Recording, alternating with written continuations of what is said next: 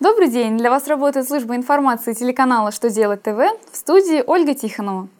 В этом выпуске вы узнаете, при каких условиях компенсация за использование личного имущества не облагается НДФЛ, когда начнет действовать новый порядок применения профессиональных стандартов, как долго государство будет контролировать доходы госслужащих после их ухода с постов.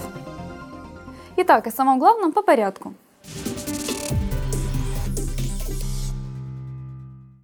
Работодатели вправе выплачивать работнику компенсацию за использование личного имущества в интересах работодателя и возмещать расходы, связанные с использованием такого имущества.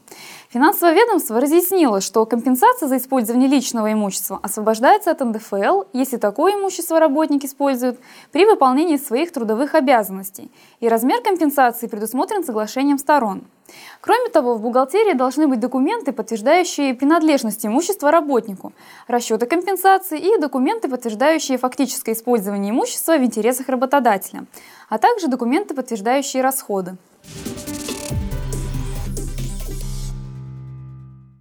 С июля следующего года начнет действовать скорректированный порядок применения профессиональных стандартов.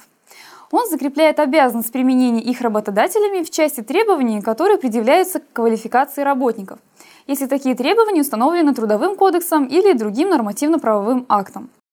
Полномочия по установлению особенностей применения профстандартов госучреждениями и муниципальными организациями даны Кабмину. Тоже и с компаниями, где контрольный пакет акций находится в государственной или муниципальной собственности. Вопросы применения профессиональных стандартов будет разъяснять Минтруд России.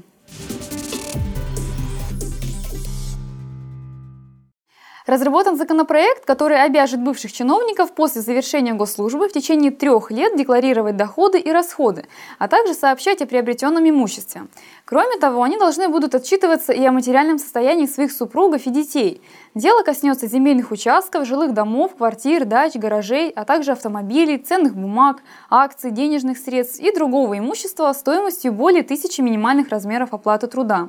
Нововведение направлено на борьбу с коррупцией и легализацией преступно нажитого имущества экс-чиновников.